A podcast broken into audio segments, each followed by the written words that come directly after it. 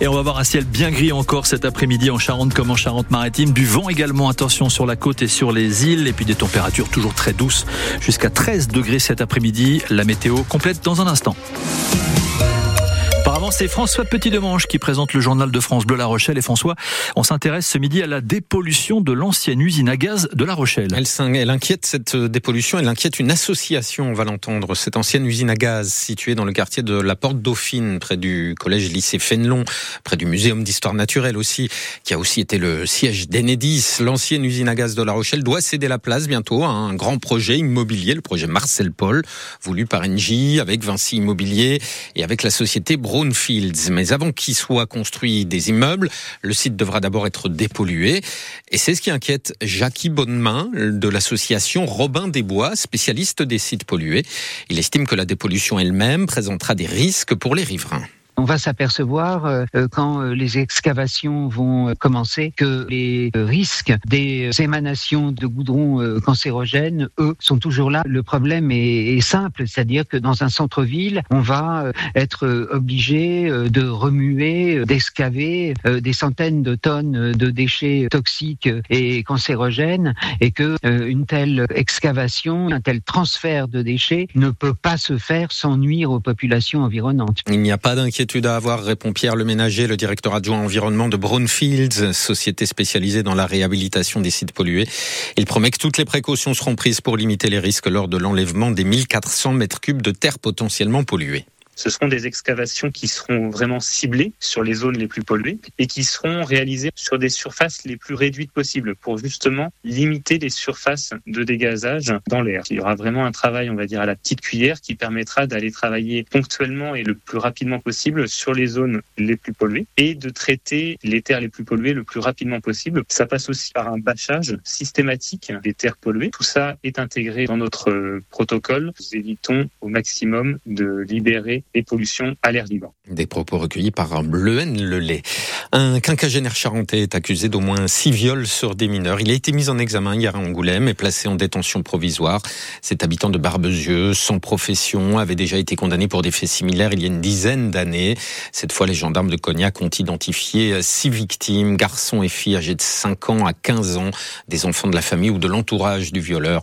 Ces nouveaux faits auraient été commis sur 30 ans, entre 1990 et 2020. François Bayrou a ouvert une crise dans la Macronie en excluant son retour au gouvernement et en dénonçant une dérive vers une technocratie gestionnaire, dit-il, une rupture entre la base et les pouvoirs, dénonçant l'origine essentiellement parisienne des ministres actuels. On attend encore, peut-être pour aujourd'hui, la nomination de ministres délégués euh, et secrétaires d'État qui manquent encore au gouvernement Attal. Gabriel Attal qui s'est justement rendu ce matin à l'Élysée pour s'entretenir avec Emmanuel Macron. On évoque l'arrivée de l'ancienne ministre de la Justice, Nicole Belloubet, au ministère de l'Éducation nationale. Elle est professeure des universités et ancienne rectrice.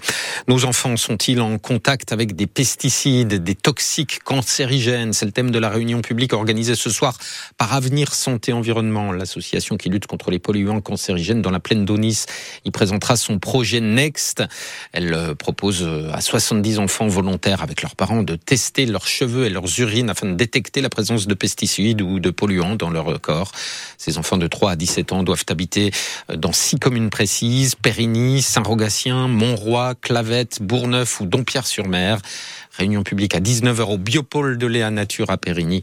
Rappelons qu'Avenir Santé Environnement a été créé dans la plaine d'Onis après une recrudescence de cancer pédiatrique. On a sauvé 200 poules promises à l'abattoir hier à Sainte. Oui, l'entreprise Poules pour tous a proposé à la vente hier des poules de plus de 18 mois qui, euh, sans ça, auraient été abattues parce qu'elles ne pondent plus assez pour les producteurs. La société permet donc à des particuliers d'en accueillir chez eux à des coûts bien plus abordables que d'habitude. Près de 200 poules ont ainsi trouvé preneur hier à Sainte sur le parking du Bricomar et les acheteurs étaient ravis. Emma Jacob. Ah, qu'est-ce que vous avez comme poule Tombé par hasard sur le camion de poules pour tous, Laurent en a acheté deux sans hésiter. Ah, chez moi, ils vont être bien. Oui, oui, ils ont beaucoup de terrain. Euh, ils vont être en vacances. Ces poules étaient condamnées à l'abattoir après seulement 18 mois d'élevage. Un destin impensable pour Sandrine, habituée du dispositif. J'adore les animaux et j'aime pas qu'on leur fasse du mal. Alors les sauver, ouais, c'est hyper important. Je les prends même dans les bras et je les caresse. Alors, euh. Et dans leur nouvelle maison, les poules se rendent toujours utiles. Tous les jours, on a un œuf. Ghislaine et son mari Michel n'en sont pas à leur premier sauvetage.